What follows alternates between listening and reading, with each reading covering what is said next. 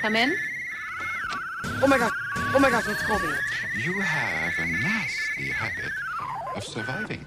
Well, you know what they say about the fittest?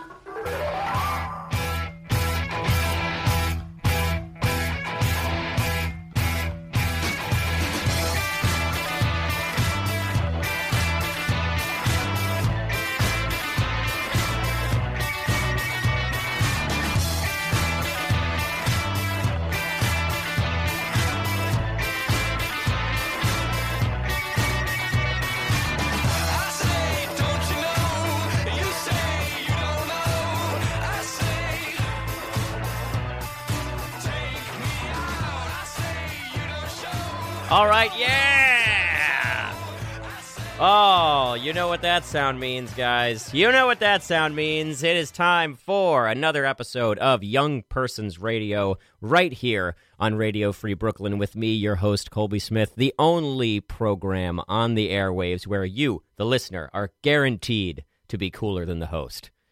That's right. If you came for laughs, if you came for a good time, if you came for a good way to start off your Sunday morning, then you are in the right place. Uh, I'm Colby Smith. I host this program every week at this time. We are kicking off the first live show of the day, uh, which is 13 straight hours of live talk right here on Radio Free Brooklyn, uh, continuing all the way through until, uh, I guess, 11 p.m. this evening. Uh, so uh, enjoy that. This I am usually coming to you live. This is a live program where I take calls and uh, I talk to some of the uh, coolest and most interesting people I know in the city. But uh, uh, as a, as a surprise for you all, we are pre-recorded today for the first time ever. Um, which is a it's a format that we're trying out. so we'll see how how it goes. I'm feeling really good about it. And why is that? Well, because I have in the studio joining me the first ever repeat guest for the show for Young Persons Radio. And his name, you know him, it's Matt Strickland. What up? You're back. I'm back. I just couldn't stay away. I had too much fun the first time. I'm also super honored to be your first uh, repeat customer. Hey, so I- thank you for having me. You were the first person I thought of when I knew I was going to have to pre record an episode this week. Oh, that makes me so happy. Yeah, my as, uh. Uh, as everyone's hearing this, I am in Pittsburgh, uh, tabling at the Pittsburgh Indie Comics Fest uh, for a book uh, called 18 to 24, which is short stories that me and uh, my friend Max Winters wrote. Um, so if you want to hear more about that and how you can read or buy, preferably both, the the thing, then uh, definitely uh, hit me up. and I am in Wildwood, New Jersey, shooting a music video for my very talented friend Katie Sliker. Oh, both up to uh, interesting projects. Well, you, I, yeah, you plugged your thing, so I wanted to do my thing too. I mean, I, I, I welcome it. Oh, thank you. I, this is this is a huge platform, Matt. This is a huge platform. Yeah, I can't wait for that'll probably get me one click from Tim Keck.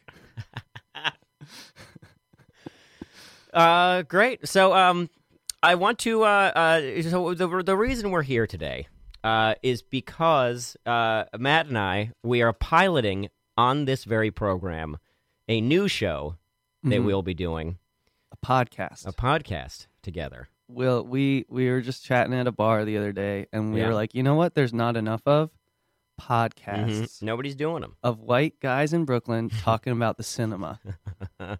There's not enough of those. The people, I, it's just a market that I think is uh, not flooded. I don't think so either. I, I think there's a huge hole in it, and I think people are crying out for it. And I, I mean, you know, I, I say I, I prove every week. I've got my ear to the ground with this show, Mhm, mhm. and what people want is uh, is what we're giving them. Yeah, now. especially us, because we are going to do a podcast about the cinema, Mhm. and uh, everyone's always saying, Kolb, you got great opinions. You got great opinions about films. Uh, we love listening to them. We want to hear more of them. Yeah. I wish there was an organized structure Mhm. uh, for your opinions to be to, a platform for them. Yeah, yeah, and we uh, we're answering those calls uh, today. Mhm. Um, So but I think it's I think welcome. it's both of us. Uh, I think it's fair to say that movies mean a lot to both of us.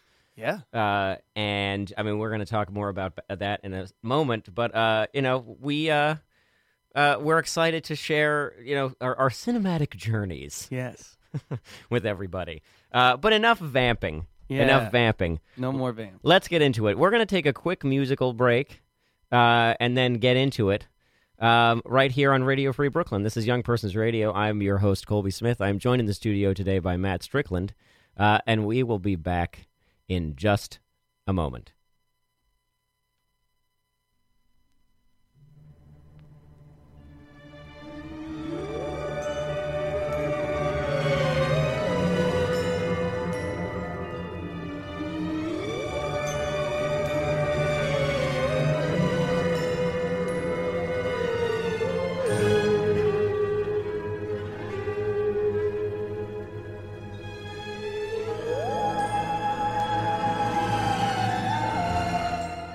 Hello, everybody.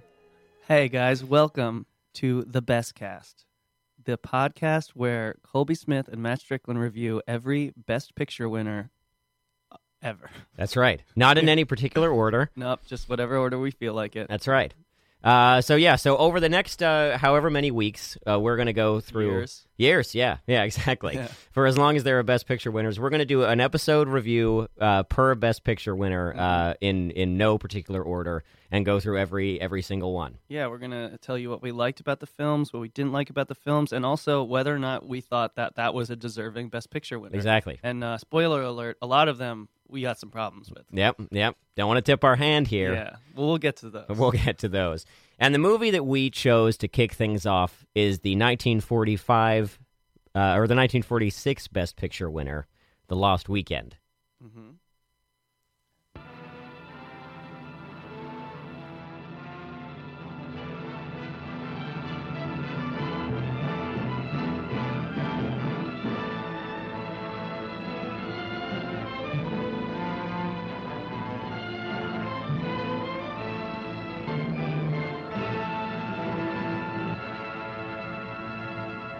most startling novel of the decade. Brought to the screen with uncompromising frankness. Pulling no punches. Knowing full well the storm it would cause. For this is a relentless, terrifying tale of five lost days and nights. Torn from a man's life. Bearing his heart and soul. The Lost Weekend, starring Ray Milland in one of the great performances of motion picture history. And Jane Wyman as the girl who shared his desperate journey into fear. You just happen to walk in on this. Now, if you know what's good for you, you'll turn around and walk out again, and walk fast, and don't turn back. Down strange, forbidden byways he wandered in search of his soul. One woman loved him too much to let him lose it. Another wanted him enough to take him without it. You do like me a little, don't you, honey? Why, Natch, Gloria, Natch.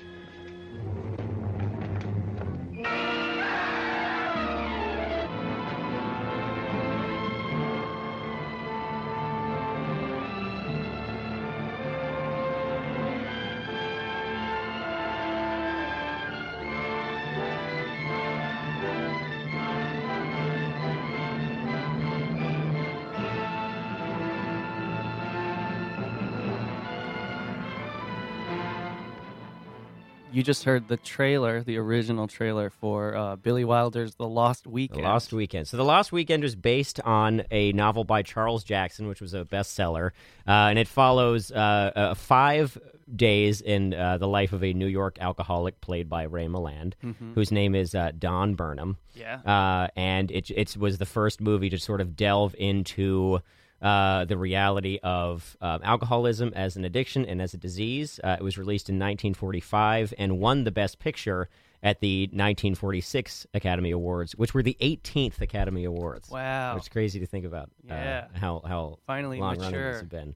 Um, so, Matt, wh- why did we uh, why did we pick this one? Well, first off, uh, it's a classic, uh, but it's also a classic we have never seen. Mhm. Um, and it's directed by Billy Wilder, who Yeah. I'm a huge fan of, and Yeah. you are as well. We both uh, we both big fans of Billy Wilder. Yeah, he's made some of my favorite movies. Uh, but this one was a uh, a hole in my, you know, oeuvre, Mhm. whatever. I uh, so I'd never seen it, so I was excited to um, get into it. Yeah, I mean, uh, I uh, I also, I mean, The Apartment might be my favorite movie uh, Oh. of all time. That's a movie that I show every girlfriend as like a litmus test to see if they're cool or not. And this this was, I, I sort of feel like this is a kind of companion piece to The Apartment in some way because it's also uh, about life in New York to some degree, um, and it's also about, uh, you know, it's sort of the anti-apartment in that where C.C. Baxter is a very passive character, um, uh, Don uh, is a very active character. Yeah. Uh, and I, I would like to throw this out as just sort of an entry point uh, that we can start talking about the movie, Matt. Billy Wilder, I think, and I don't think I think he would probably characterize himself in this way too. Is is a very like utilitarian director. Right. Uh, I mean, the, there are no like fancy shots. Uh, you know, there's no like moving camera. There's no like sweeping. Uh, there's no like very self consciously artful uh, shots in the movie. However, there are, there are some really good ones though. There's a few that I wanted to talk well, yeah. So same here. So, uh, so I feel like he gets this reputation as more of a craftsman than like an auteur. Mm-hmm. Uh, however, so many movies from this area and leading up to this year were basically just like filmed plays.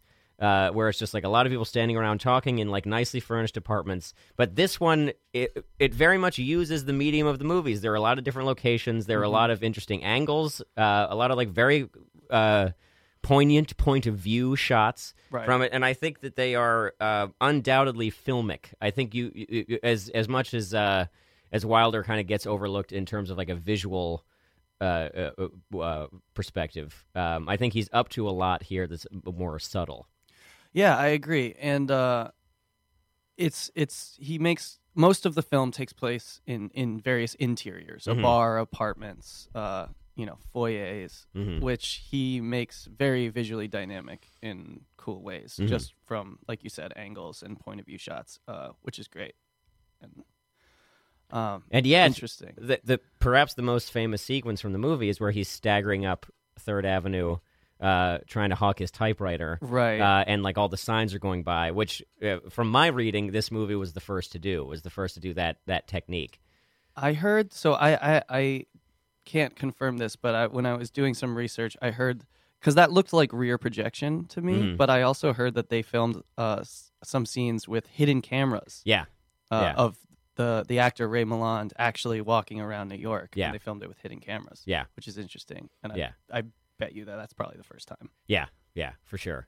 Um, we, we should also back up and say uh, you know, this movie won four Academy Awards, not just Best Picture. Yeah, Also, Best Director for Billy Wilder, Best Adapted Screenplay for Wilder and uh, Charles Brackett and best actor Ray for, Milland, for Ray Milland. who yeah, uh, gave one of the shortest acceptance speeches ever in the history of the Is that true? Awards. Yeah, that's true. what was it? It was basically like, "Oh wow, thank you so much, Ingrid," and then he walks off stage.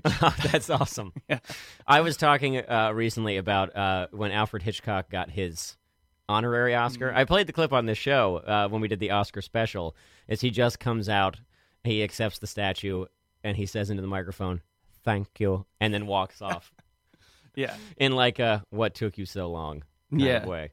I like to think that when I get my Oscar, uh, that's what I'll do, It'll or be- maybe I just won't go. Yeah, or maybe you'll do the Ben Affleck, uh, uh, Matt Damon thing and just like fucking party. yeah, just ramble. Yeah, or like Roberto Benigni, like walked across the seat tops. You know what I'm talking about? Oh, about? right. Yeah, Um, I just, I or maybe I'll just have a list of names, random names of people, and I'll just read off or like Right. fake names, and they'll slowly get more and more ridiculous. yeah. Hugh Laurie did an interesting thing when he won his Golden Globe, where he was like, "I have so many people to thank who worked on." He w- he was winning for House, and he had like all their names on little slips of paper in his pants pockets. Pulled out three randomly and thanked like the hairdresser on That's the set, great. which is great. Um, but but back to the back Yeah, to back the to the Lost Weekend. Uh, what were some of the shots that you uh, mentioned you wanted to talk about? Well, I, I would, the most striking shot for me was the shot that I'm sure you rec- recognize too. It was the one where um Ray Milland, his character uh, of Don, is rummaging around his apartment, desperately trying to Mhm. find the bottle of alcohol that he stashed, but cannot remember where he stashed it. yeah, And he's leaning over like the the day bed, yeah, uh, and it's a low angle shot with the the ceiling lamp yeah. sort of lurking in the background that we all know the audience all knows that's where he hid Mhm. the bottle Yeah. but uh and it's just sort of this like uh, and there are a lot of shots throughout the film like that where alcohol is, is sort of looming uh in the corner of the frame Yeah. or the side of the frame as as as like a, the villain of the piece which Yeah. i really Yeah. liked They there is a lot of you know form mirroring or like reflecting substance in that way, which Yeah. is uh, you know, it's always just kind of lurking in his mind, so it's always kind of lurking in the frame. Uh-huh. Which and that leads me to talk about the shot where he finally discovers where he hid the bottle in the light, where he's kind of laying on the daybed and looks up, and you can see like Just the tip. the liquid and the outside of the bottle like reflecting like the shadow of it Mm-hmm. Oh, up yeah, on yeah, the yeah. ceiling uh, and that's really striking too i mean that's because it's it's also enlarged you know because it's like a, a shadow so it Right. uh, the looming quality of it is especially you know on display in that shot Yeah, I mean, and I don't know. That's something Billy Wilder, like you said, doesn't get enough credit for. Mhm. Um, one of the other things that struck me, just like initial reactions talking about of the movie, was the score. yes Uh, which, which we is- heard a little bit of We heard a little bit of, previously yeah which is uh just wonderful. Um, and it's very, it's like a horror score. Mhm. which is just a theme throughout the whole movie that this is is a horror film basically. Uh, even the Don character says it says you know his novel is a horror Mhm. story about uh, alcoholism because he's writing a novel within the the movie right sort of based on his life uh, about alcoholism uh, and it's originally the movie had no score Mm. and they tested it for audiences and audiences found it very funny because I guess Ray Milland's over the top performance uh, sans music just seems sort of ridiculous. I, it's not too hard to imagine that No, it's Yeah. I can totally get it. yeah But then you add the music, and it's really effective. Also, the very first score to ever uh, use a theremin, mm. and that's the most striking aspect of the score for me because it is, is that sort of it feels like a sci-fi film. Yeah. you know. It's uh the theremin is is for those of you who don't know, um, apparently is an early electronic musical instrument controlled without physical contact by the thereminist. Yeah, and it sounds very warbly and high pitched. Uh-huh. Um, and it's it's which just became a hallmark of like like horror sci-fi. totally. Uh, let me see if I can we can play a clip. Yeah, let's see if we Here. can get that. Uh, but This yeah, is- it's it's every every sci-fi movie from like the fifties that's like has like a flying saucer in it. Yeah, hold. Okay, Oh. Yeah. This is a theremin. So here- here we go.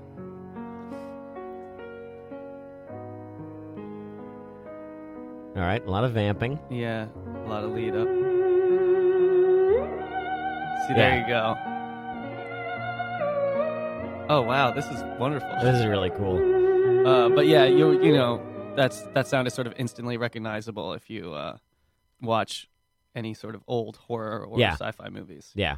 Uh, I think it's associated. I don't. I don't know if it showed up in the Twilight Zone, but it, it's associated with that a lot. Yeah, I wrote that down in my notes. Twilight Zone Mhm. for Yeah. this film Um, because yeah, and it's just it, it's really effective, and it, it sort of shows up uh, uh, in the first scene, Mhm. which that scene is great. It, it opens the scene opens and, and it, uh, with three characters: the character of Don, uh, his girlfriend played by Jane Wyman, Mhm. who's good, uh, pretty great in the movie, and Yeah. then his uh, the brother character, Yeah. who we see briefly uh, throughout the film, um, and the brother. So the basic plot is the brother and the girlfriend uh, are trying to help Don, uh, who's a recovering alcoholic, Mhm. and the brother wants to take him out of the city away to a, like a farmhouse somewhere.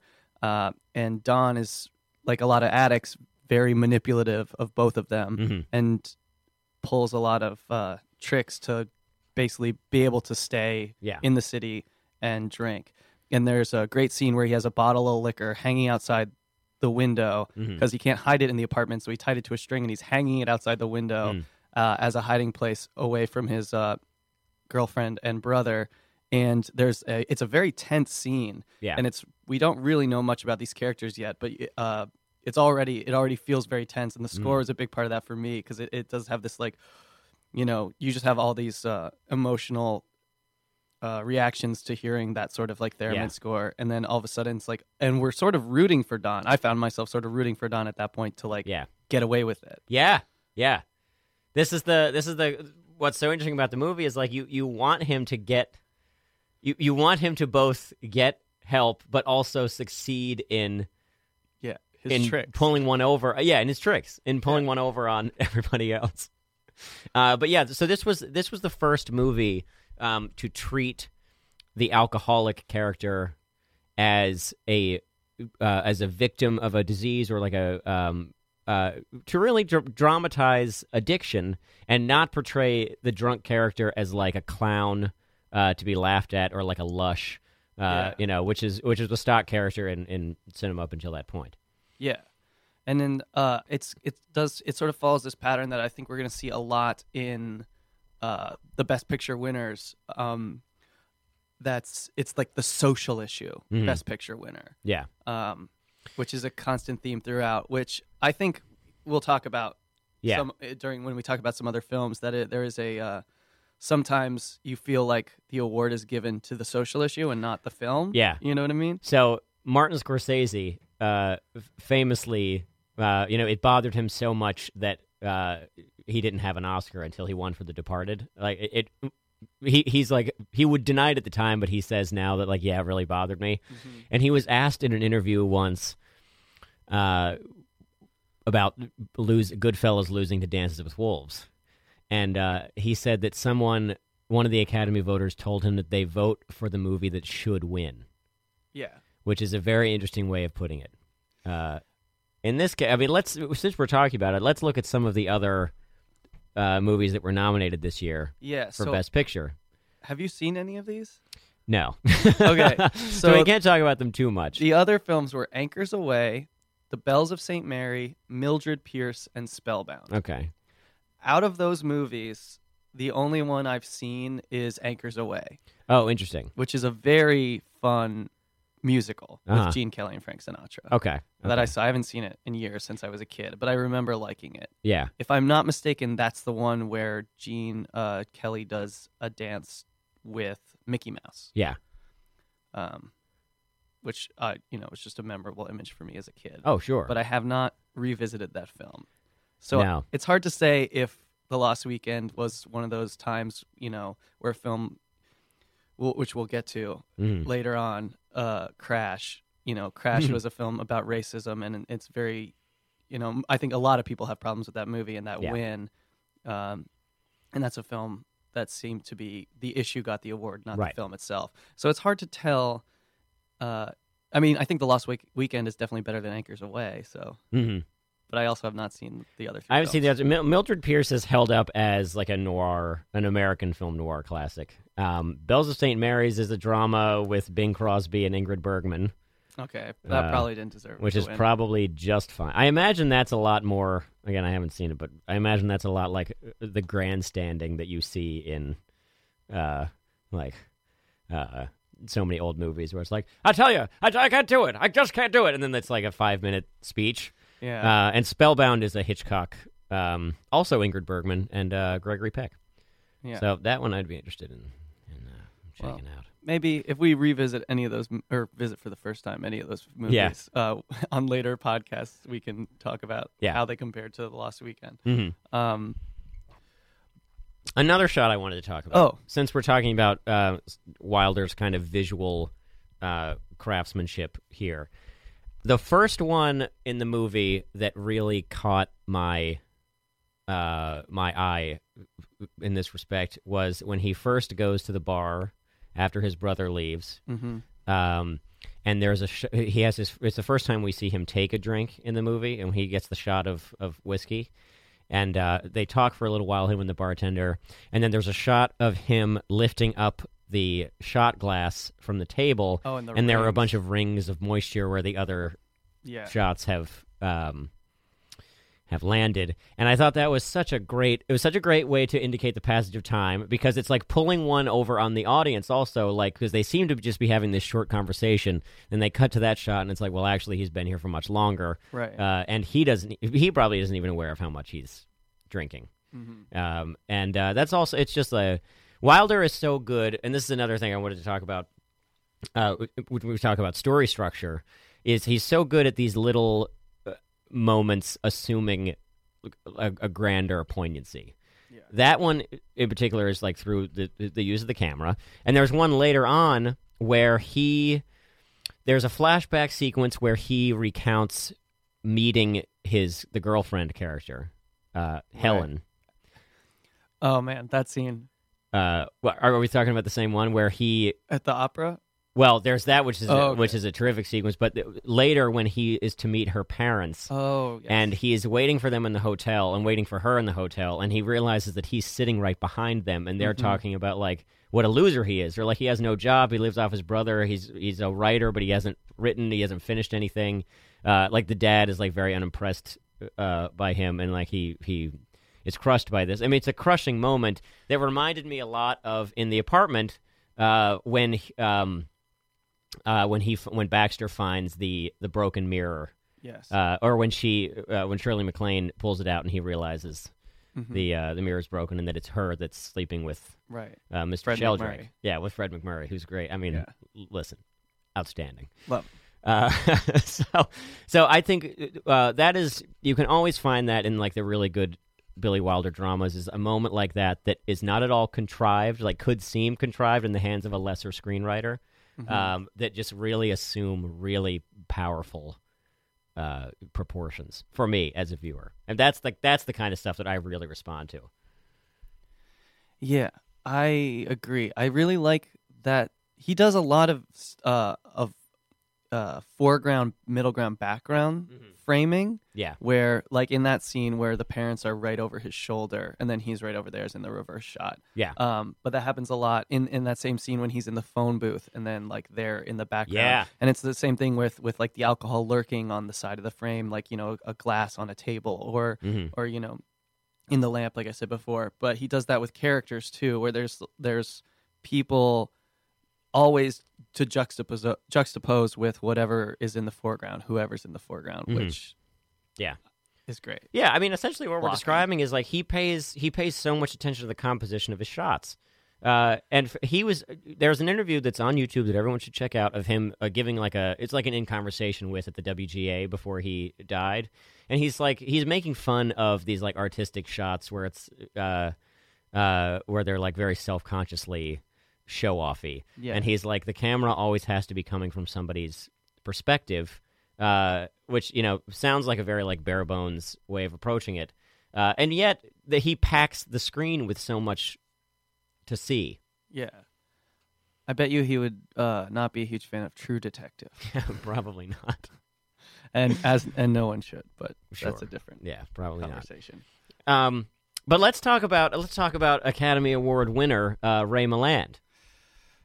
Performance what are your thoughts i thought he was great I thought it was great too. yeah there's a Yeah. couple there is a couple moments where uh yeah, Okay. Well, first of all, we had we did forgot to say this up top. We were gonna just spoil the whole movie. We're Yeah, gonna I talk was about the thinking about that. ending. Uh, Yeah. We're not gonna hold back any any information. So Mhm. if you want to duck out right now and go see that, uh, go rent it on iTunes or see it somewhere. Do it. It's really good. It's worth Yeah. it. And then come back and finish the pod. yeah, Um, so a moment I hated was Yeah. towards the end of the movie when Ray Milland is is having his delirium moment, and it was an over the top.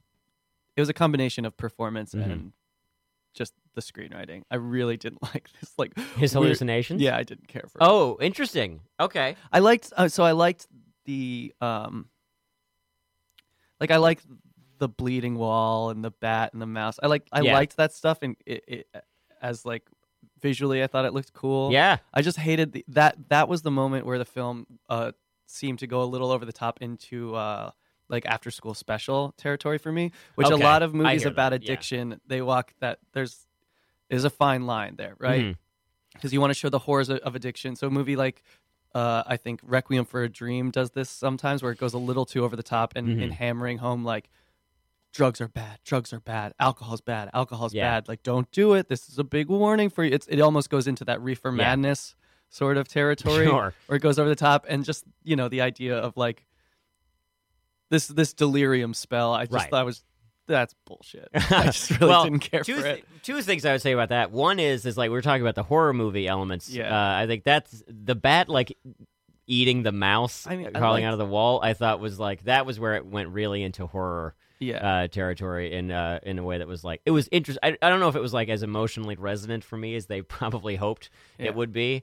Um, the other thing is is what we are kind of inching toward this uh, by talking about how it gets a little after school specially, Yeah. which is that the ending is bad. oh, the ending is really bad. It's it's just bad. So, but it starts out with this really powerful moment. I thought the so uh, a, a running thing throughout is just the very humiliating uh, situations that Ray Milland finds himself in Mhm. because of his alcoholism, uh, and I, I it's really great to just they put a spotlight on it and they show you things that I think in other movies they would they would shy away from because Mhm. they're very uncomfortable. Yeah. So there's one scene, uh, sort of in the middle of the movie, where he goes to a like a very fancy sort of cocktail bar, uh, and gets a bunch of drinks, but he's has no money and can't pay for it. So he steals the woman uh, sitting next to him. He steals her purse, goes to the bathroom, and takes money out of her purse, and then goes back to his seat to try to like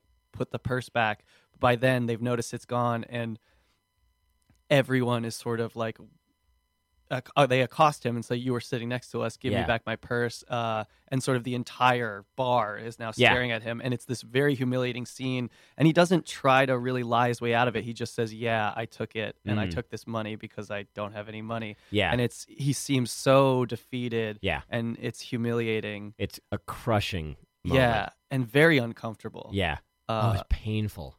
And uh, there's a lot of scenes like that throughout the movie that I, I really loved because it's it's stuff that you don't see in that way Mhm. uh with sort of it's not over the top like you know I'm th- in other movies of addiction like the you know the basketball diaries there's this like humiliating scene where Leo DiCaprio is is, is crying to get Mhm. into his mom's apartment because he needs money for drugs Yeah. and that is sort of like this weird it goes a little it feels like it's less real than this scene this scene felt like really i don't know just real in a way that i don't see in a lot of these kinds of movies until they kick him out of the bar and then the entire bar bursts into a song that they Yeah. all know about how he stole her purse Yeah. Yeah. that part is Yeah.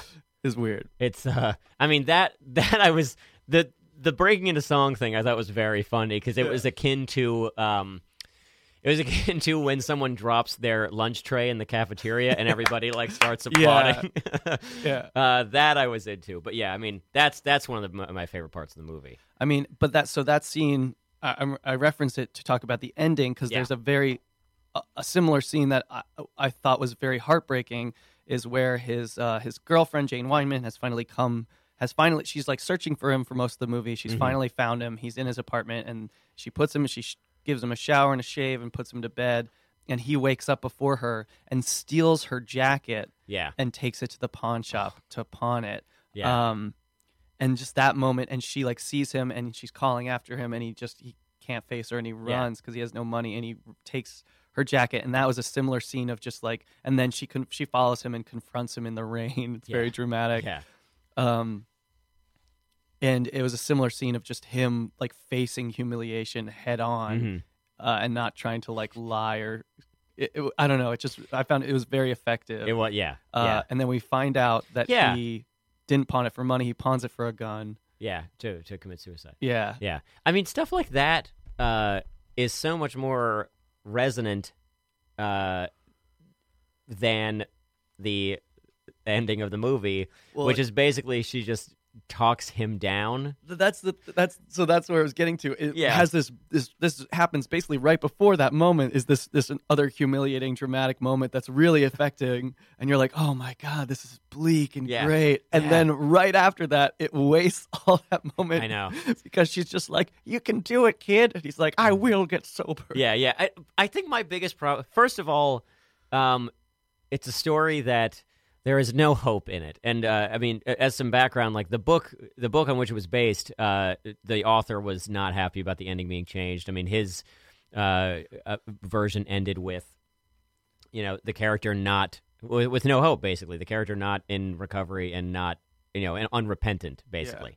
Um, whereas this, uh, I don't know why. This is an argument that I assume that they've had a million times. They've been together three years, they say in Yeah. the movie, and I don't understand why it's this one that changes his mind.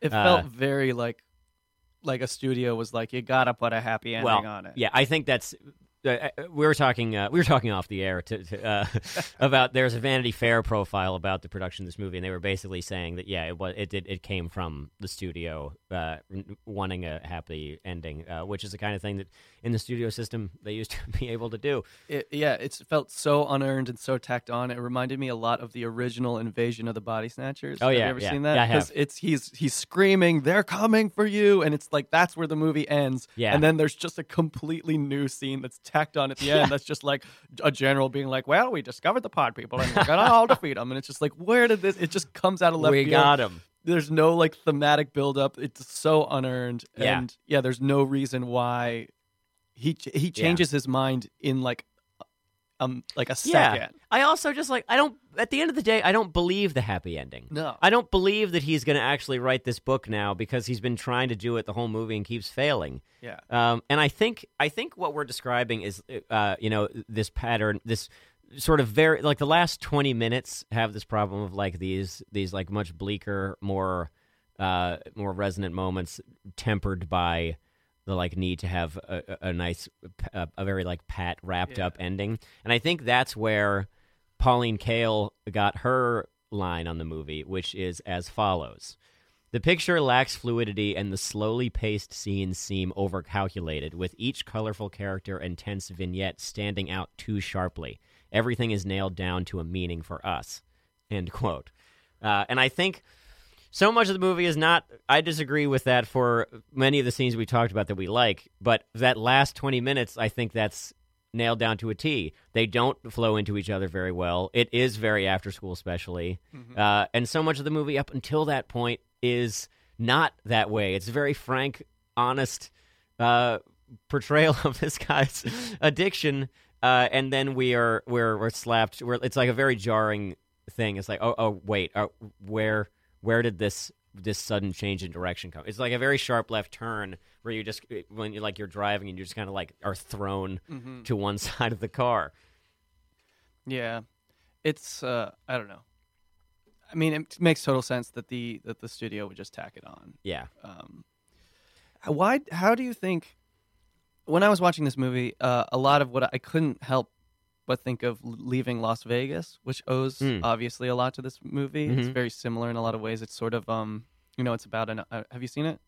No, I haven't. Oh, it's great. I need Uh, to. it's Nick Cage playing a, a loser alcoholic writer Yeah. who goes to Las Vegas to drink himself to death, and it's very similar dynamic. There's there's a you know an angelic woman, hmm which I do want to talk a little bit about that the the phenomenon of these angel women Oh, throughout sure. this movie. Yeah. Um, who try but uh, you know Elizabeth Shue plays this angelic prostitute who like uh, tries to get him to stop drinking. hmm Uh, but it's it's very similar.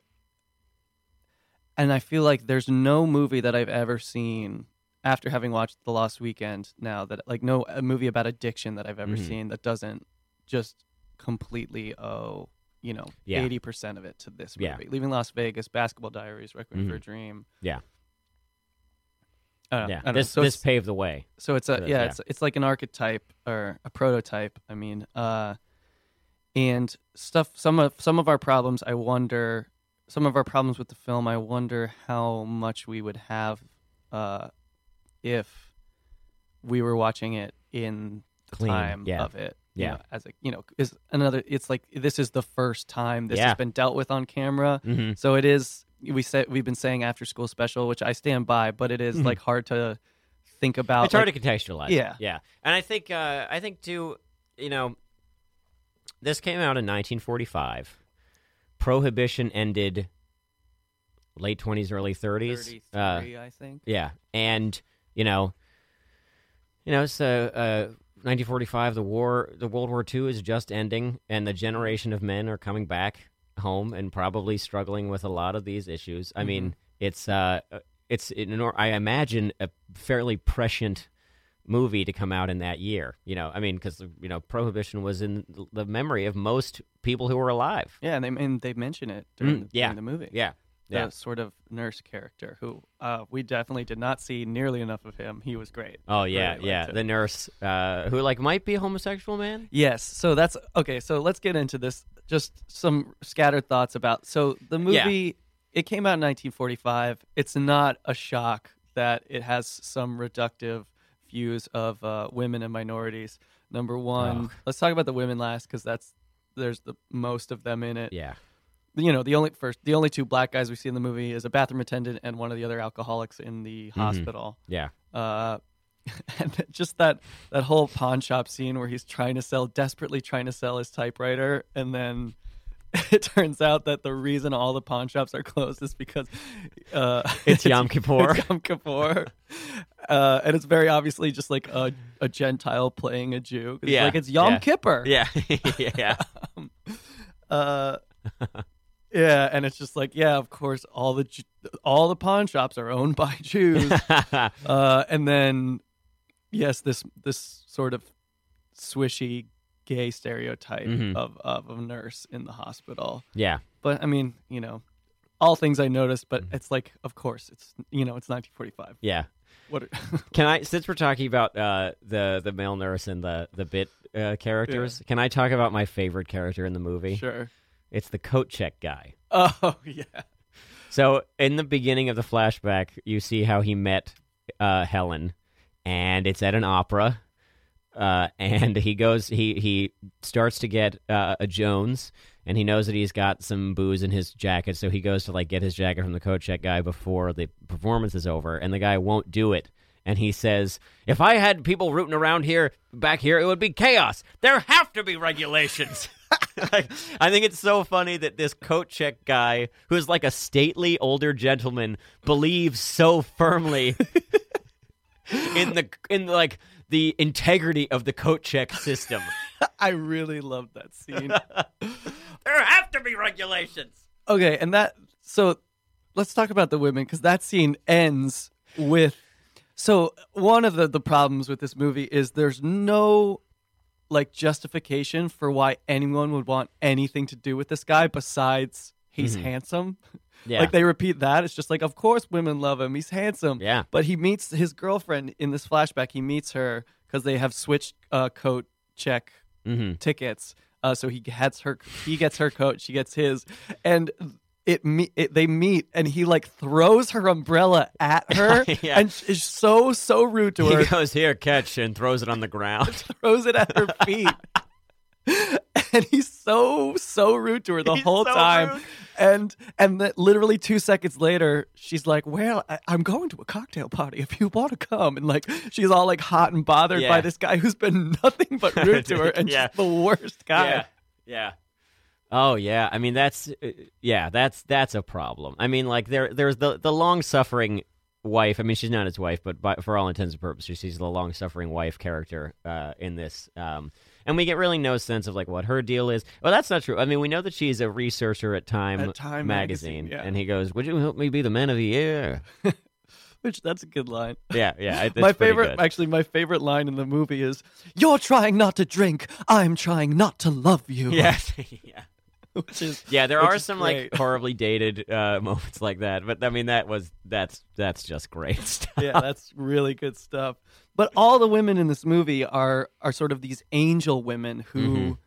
who enable him and help him for no discernible reason. Like my favorite character is actually the um the young woman in the bar who I think Yeah. it's safe to say she's a prostitute. It's implied that she's Yeah, a prostitute. She's a yeah. prostitute and she always hanging out at the bar that he frequents Yeah, and I guess just has a big crush on him. yeah, And there's On another Ray scene similar where it's like the turn is so swift where he like they make a date that he stands her up for because he's drunk, and then Mm. he goes to her apartment and she's furious with him. She's like, "I waited up half the night. I got a facial and my hair done." yeah. And then he's like, "Can I have some money?" And Oh, she's like, "No." And then he does that thing that's great in all these old movies where a man and a woman are fighting. And the the woman hates him, but then he just dramatically kisses her, Yeah. and that then she's just like can't Yeah. help herself. She's I- like, "Here, take some money." But she can't resist me. yeah. And he he's shown no like redeeming qualities throughout the entire movie. Yeah. Which is it's a good portrayal of It like a good. I struggling mean, alcoholic, yeah. but there's It's no very- justification for why any of these beautiful angel women yeah, like enable or like him yeah. at all. The only one who doesn't is the like uh, uh the middle aged landlady. But even she is just like, well, I could have kicked him out years ago, but I Yeah. decided not to. That's true. yeah, I mean, I, I do think it is. Um, it's a uh, it's a certain kind of addict. I mean, maybe it's specific to New York uh, too. And uh, the self-styled siren writes about this on her blog, uh, which is that like uh, it's a guy who's like very smart and talented. Um, who just like cannot get it together. He's like always a step, sh- like he's always a near miss. I think is what is the language that she uses, um, which is like the most heartbreaking thing because like if he just had an ounce of, um, uh, of like treatment or or help uh, or like meaningful help, um, then you know what what could he achieve? And I think that's that's part of what is so heartbreaking about it. I think it's part of why we like him. Yeah, and we also do like him because he is. I mean, he is smart. Yeah, and Yes. that's and that's a thing that um you see in movies about addiction a lot. And if you've ever uh experienced someone who has addictive personality Mhm. uh, or or has struggled with addiction, uh, s- sometimes they're very very smart and they can Yeah. manipulate very very easily. And maybe Yeah. that's what we're supposed to like assume why these women and are so good Yeah. to him is that he is just like a master manipulator. And I wish Mhm. that was justified a little bit more, or we Yeah. saw that we saw the manipulation a little bit more. Yeah. But that you do see some of that. Um, Yeah, I mean, just I- he's like sm- he's crafty about how he like goes about getting Uh, yeah, yeah. getting I mean, drinks. and that's that's it's part of the reason why you know I think we we talked about wanting him to succeed Yeah. earlier. It's like we want to see these schemes play out. It's like a heist movie almost. Yeah, and that's why that's why the moment where he steals the purse is so heartbreaking because it's Right. like oh like this isn't even like an entertaining scheme. He's just resorting to petty theft yeah, now. Um, you know, because he's out of he's out of um, you know, smart, crafty ways to get get what he wants. And then he just like he mugs he mugs a liquor store with no gun at one point. I do. Lo- yeah, I do love that scene. He he just mugs the liquor store owner with Yeah. force of will. Yeah, there's also He's not great- even pretend. He doesn't even have like hand in his pocket pretending it's a gun. He's just like, I'm leaving with this, and the guy's like, He goes- okay. He's just like he's like so so intimidated. So that scene starts with him going to the liquor store, and he goes, uh, like a fourth of rye, please. And the guy goes, uh, "Do you mind if I take my coat off first? That's like a joke. And he goes, "No, Give it to me now. I mean, yeah. or it's like, "Can I take my coat off?" No, not. Do you mind? Um, Um, so, but I wanted to. We, uh, we got off on this track. I wanted to talk about Ray Milland. okay. Uh, Sorry. I had only previously seen him um, uh, in Dial M for Murder. Was the only other uh, performance of his that I'd seen, and he's so good. I he is such a good eye actor.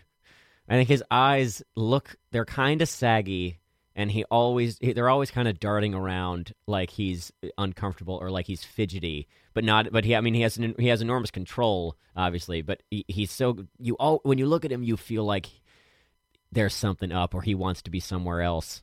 Uh, and I think it's it's put to great use here. You know.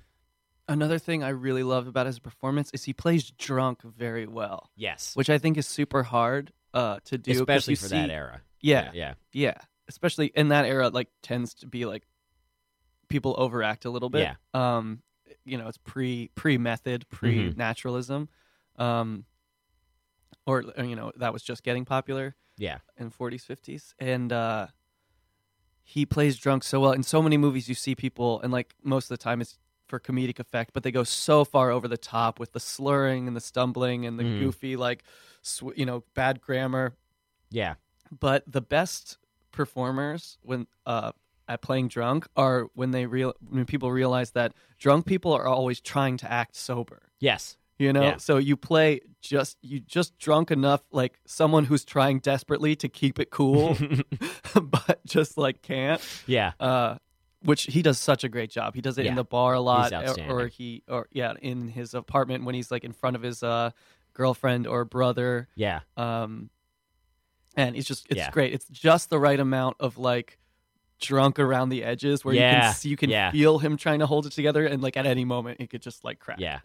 Uh, Um, also, this this is probably more of a compliment to um, uh, Wilder and Brackett's screenplay, but he's always putting his cigarette in the wrong way. Did you notice Yes, this? I love that. And I people love keep taking this. it out and give yeah, it and putting it him. back in uh, the right way. I mean, we were talking about how he's always a near miss earlier. Uh-huh. I mean, what a what a very like funny human manifestation of that trait in his Yeah. character that we could that you see and like internalize. Yeah, and it's funny because that's a great thing that can be played for like quirkiness Mm-hmm. or played for like sad. Yeah. Oh, you and can't- both, and we get both. Yeah, and it's Yeah. great. Yeah, it's really it's uh really wonderful. Um, well, I mean we've we've got about ten minutes uh, Well, left in the show here. I have one more thing. okay. One of the other minor problems with it uh, is the justification for why he's a drunk, and like you know, you can become Mhm. an alcoholic for any reason or no Sure. reason. Yeah. but the justification is he's he's his his dreams are he never achieved his dreams of Yes. being a writer Yeah. like he his character is sort of this golden boy who gets published a lot as Mhm. a uh, you know teenager in college uh, and then he drops out of school because he's like oh i'm just going to become a writer i'm going to move to new york and become a writer i don't need school look at me being so successful and then doesn't achieve and ends up uh, becoming an alcoholic which and they mention sort of in one scene and I mean, I think I don't wouldn't want them to overdo it, but they could have hit it a little bit harder. And I guess it wasn't a huge deal for me, but I did notice I was like, oh, the justification for like why he is the way he is is not super strong. Yeah. Uh, but then reading about the book, Mm. mo- uh, a, a big part of the book is that the character is implied that he's a closeted homosexual, Mhm. which makes so much more sense. The movie and that character makes so much more sense when we Yeah. realize that oh, he is you know drinking because he can't be who he is Right. openly. Right. Um, which you know maybe would you know if they ever remade this, did another adaptation of the Yeah. book, Yeah. would be more interesting to explore. Certainly now. now. Certainly now. Yeah. I mean, yeah. I, it as a period piece or something. I certainly don't fault them for removing those elements of the book from the screenplay. Uh, just because if they're already breaking these taboos by portraying addiction Oh. on screen, I mean, it was 1945. The country's not ready. no, I mean I'm not blaming Billy Wilder. For No, no, not I know, for, I for know. taking it out. I'm just you know I mean, it's an enormously progressive uh, movie. I mean, so many of Billy Wilder's movies are. yeah Uh, and this one, you know, treating treating the alcoholic like uh, like alcoholism like it's a disease is an enormously modern idea. yeah yeah. I and there's no like there's no prescription of like, well, you just need more self control. It's like, no, like this is an affliction for yeah, him. Yeah. and I like that they don't. The, the movie is not so heavy-handed where that's like the, the. That's not the conclusion that they come to by the end. It's like Yes. you know what, alcoholism is a disease. Like the she's the girlfriend character, Jane Wyman's character states it. Yeah. right up top. Like, Yeah. oh, he's sick. He needs help. Yeah. He's. They, that's just sort of an assumption in the movie rather than like some grand conclusion that they come to. Mhm. Whereas you know in a in a heavy-handed social movie like Yeah. a crash, it's just like oh my god, I guess good white people can also be racist. Oh my god. oh, I think we have to do Crash next. we've been we've been uh, uh, hyping it so Maybe. much. Yeah, it's, it is a good companion No, piece I to don't- this movie as like Yeah. a social issue, Yeah. best picture Yeah. winner. So why don't we? I mean, we have a couple minutes left. Uh, we have several minutes left. Okay, Um, great. But uh, I, why don't we kind of try and close the things down with uh, just sort of a quick sort of wrap up um, of sort of our overall impressions. All right, so final thoughts. I think definitely recommend it to, for sure, any fan of Billy Wilder. It is an interesting um, piece of his filmography because it's er, it's very early. It- I think it's his third or fourth film, Mm. uh, and it's the one he did right after Double Indemnity, because he wrote Double Indemnity with Raymond Chandler, and Raymond Chandler was a recovering alcoholic who actually the Mhm. stress of writing that film made him relapse, uh, and Billy Wilder watching that made him want to make this movie uh, about a recovering alcoholic. So it's it's interesting Mhm. to like see where this falls in his filmography, um, sort of in that early period where he was doing a lot of noir and a lot of drama. Before sort of uh, post Sunset Boulevard, he went pretty much hard into only comedies. He made very Uh-huh. few dramas. So it's interesting. It's a uh, oh no, it's yeah, I I, re- I cannot wait to revisit Billy Wilder on another episode. yeah. Um, whenever we eventually get to the apartment, uh, which again is my favorite movie of all time, uh, we might have to have a supersized uh, Yeah, episode for that one. maybe we'll just watch it and do commentary. yeah, download our commentary track. Would you Yeah. put this in your top five Billy Wilder movies? Uh, Lost Weekend. Yeah. I would. Yeah, I would. I would rank it above some of the some of like the mid period comedies. It's tough because he made so many good. I don't think it's as good as Apartment, Some Like It Hot, Mhm. Sunset Boulevard, or Double Indemnity, but it might get into that fifth slot. Yeah. I do like Seven Year Itch though too. I would say Oh, you know what? I haven't seen Seven Year Itch. Oh, it's great. yeah. But uh, I would put it. It's like, you know, there's all his work is is great, but there's Yeah. It's I think maybe a tier two Billy Wilder for me, Sure. Yeah. slightly below, but it's still great and super obviously worth checking out. hmm Yeah. I'd have to. Yeah. I'd have to really go through these and Yeah. and think about them. It's tough because he's made so many good movies. I know. I mean, the guy. It, there's a. Uh, there's one. There. I think the only. I want to say the only Criterion release of a Billy Wilder movie is one called Ace in the Hole. With Kirk which- Douglas. Yeah. yeah. uh, which I have great. not seen either, uh, and really, really want to see. Um, but that doesn't make for uh, entertaining radio, so I won't. I won't dwell on it. Um, any other final thoughts? Uh, I think I think we hit uh, all. I, I definitely recommend the movie uh, if it's not clear from um, you know what we've been talking about. Uh, I think there are there are some problems with, the- with the ending that stick out. Um, but and it it's but it's a really it's um, and most of the Billy Wilder movies, uh, the dramas especially are like this. Is it's it's amazing how uh, relevant to daily life they still seem. Yeah. Uh, and so there are a lot of great, uh, very like human character moments um, that I found very heartbreaking. Uh, and that's the kind of stuff that I, I want to do in my work. Uh, so like definitely definitely check it out for those reasons. Yeah. Also, uh, just to hit on one more specific, I Mhm. do love. uh, So I'm going to make a basketball analogy. You know, in basketball, the great teams you have your stars and your starters. Yeah. But the great teams are the ones that can like nail the picks around the edges, like the Mhm. role players or like the late round draft picks, so you can just like fill in the gaps, which this movie does so well. All the small characters and Yes. the ones we've mentioned before, Yeah. like uh, Doris Dowling plays the prostitute. She's great. Mhm. Uh, another character, tiny character that I really Mm-hmm. Was the John who comes in. oh yeah. Uh, who's in? He has got only about like ten lines, but he's terrific. Yeah. Uh, he comes in uh, as um, Doris Dowling's character is, is making a date with Ray Milland's character that he, you know, she eventually gets stood up. Yeah. Uh, but he, she has uh, previously made a date with this John character who comes in, who then she is now blowing off in this scene, Yeah. and uh, I don't know his It's his very funny. his like innocent joy that that then becomes sadness Mhm. is very funny. Oh, it's it's well, it's gonna be Uh, great. but that all all the around the edges characters, Yeah. um, in this film are great. Agreed. So check it out for that reason as well. Mhm. Which brings us to the end of this first episode of Best Cast with Matt and Colby. Yeah, Uh, we hope to see you guys soon. And it also brings to the end this episode of Young Persons Radio. The filibuster we'll call this one. Not a not a single call, not a single call, because nobody can hear what we're talking about. Because again, this is pre-recorded. Uh, so I want to thank everybody for listening. Be sure to follow me on Twitter at Colby J Smith and Matt on Twitter at Strick Bomb. is it Strick underscore bomb? nope, just Strick Bomb. just Strick Bomb. S T R I C K B O M B. And, uh, you know, stay tuned for more great talk shows here on Radio Free Brooklyn uh, today. Points of Order is coming up next, so and uh, the great sports talk show. So we're really excited to uh, see what they have in store. Uh, we will be back next week, and Best Cast will be back soon as well. Uh, so thanks everybody for listening. This has been Young Persons Radio on Radio Free Brooklyn. I am your host Colby Smith. We will see you all soon. Bye.